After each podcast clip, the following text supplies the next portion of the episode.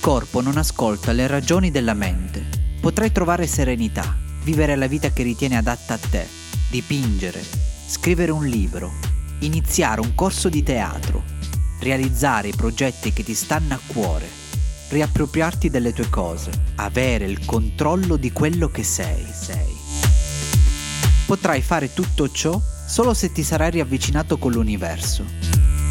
Il cammino è lungo e impegnativo, ma con la forza di volontà riuscirai a raggiungere i tuoi obiettivi. Come un corridore non dovrai mollare. Prima della partenza dovrai riscaldare i muscoli, prendere posizione e al segnale scattare più in fretta che puoi. E al segnale scattare più in fretta che puoi. A differenza di un olimpionico, non correrai contro qualcuno, ma contro te stesso. O per meglio dire, contro gli altri te, ognuno dei quali corre a sua volta per un obiettivo. Tutti i partecipanti sono importanti, ma a vincere sarà quello che poi l'obiettivo che ti rappresenta di più.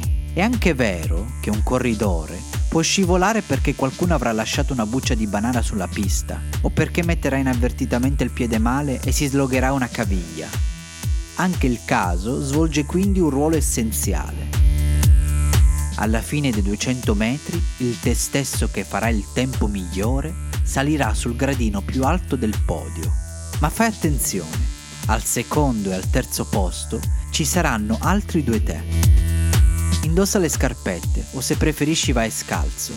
In questa grande gara che è la vita c'è solo un vincitore e quello sei tu, sei tu.